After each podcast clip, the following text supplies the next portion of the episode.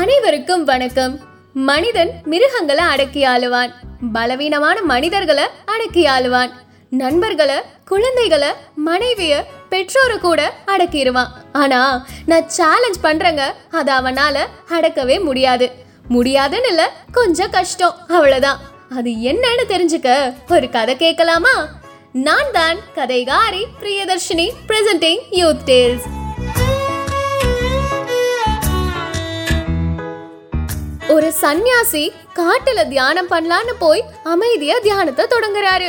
அவர் தியானம் பண்ணிட்டு இருக்க இடத்துக்கு பக்கத்துல ஒரு ஆறு இருக்கு. அந்த ஆத்துல தண்ணி எடுக்க ஒரு பெண் அந்த வழியா நடந்து வரா. அந்த பெண் தலை நிறைய பூ வச்சுட்டு ரொம்ப அழகா பெரிய அழகான கொலுசு போட்டுட்டு நடந்து வர்றா அவளுடைய சத்தம் கேட்டு அந்த சந்நியாசி தியானத்திலிருந்து கண்ணை முழிச்சு அவளை பாக்குறாரு. ரொம்ப அழகா இருக்காளே அப்படின்னு நினைக்கிறாரு. திடீர்னு அவருக்கு ஒன்று ஞாபகம் வந்துச்சு. ஐயோ நம்ம தியானம் பண்ண பண்ண இப்படி திசை திரும்பிட்டோமே அப்படின்னு. அடுத்த நாள் சன்னியாசி தியானம் பண்ணிட்டு இருக்கப்போ ஒரு குறிப்பிட்ட நேரத்தில் மறுபடியும் அந்த பெண் வந்தா திசை திரும்பக்கூடாது அப்படிங்கிறதுக்காக கண்களை துணியால கட்டிட்டு தியானம் செஞ்சாரு. அந்த பெண் அவரை கடந்து செல்லும் போது அவளுடைய கொலுசு சத்தம் கேட்ட உடனே அவர் சிந்தனை அவகிட்ட போயிடுச்சு. இன்னைக்கு தலை நிறைய பூ வச்சுட்டு அழகா வந்திருப்பால அப்படின்னு யோசிக்கிறாரு.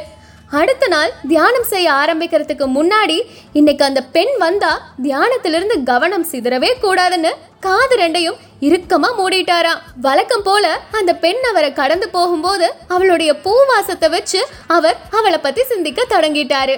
ஐயோ இனி இப்படி கவனம் சிதறவே கூடாதுன்னு அடுத்த நாள் தியானம் செய்யறதுக்கு முன்னாடி மூக்கையும் பஞ்சு வச்சு மூடிட்டாராம்.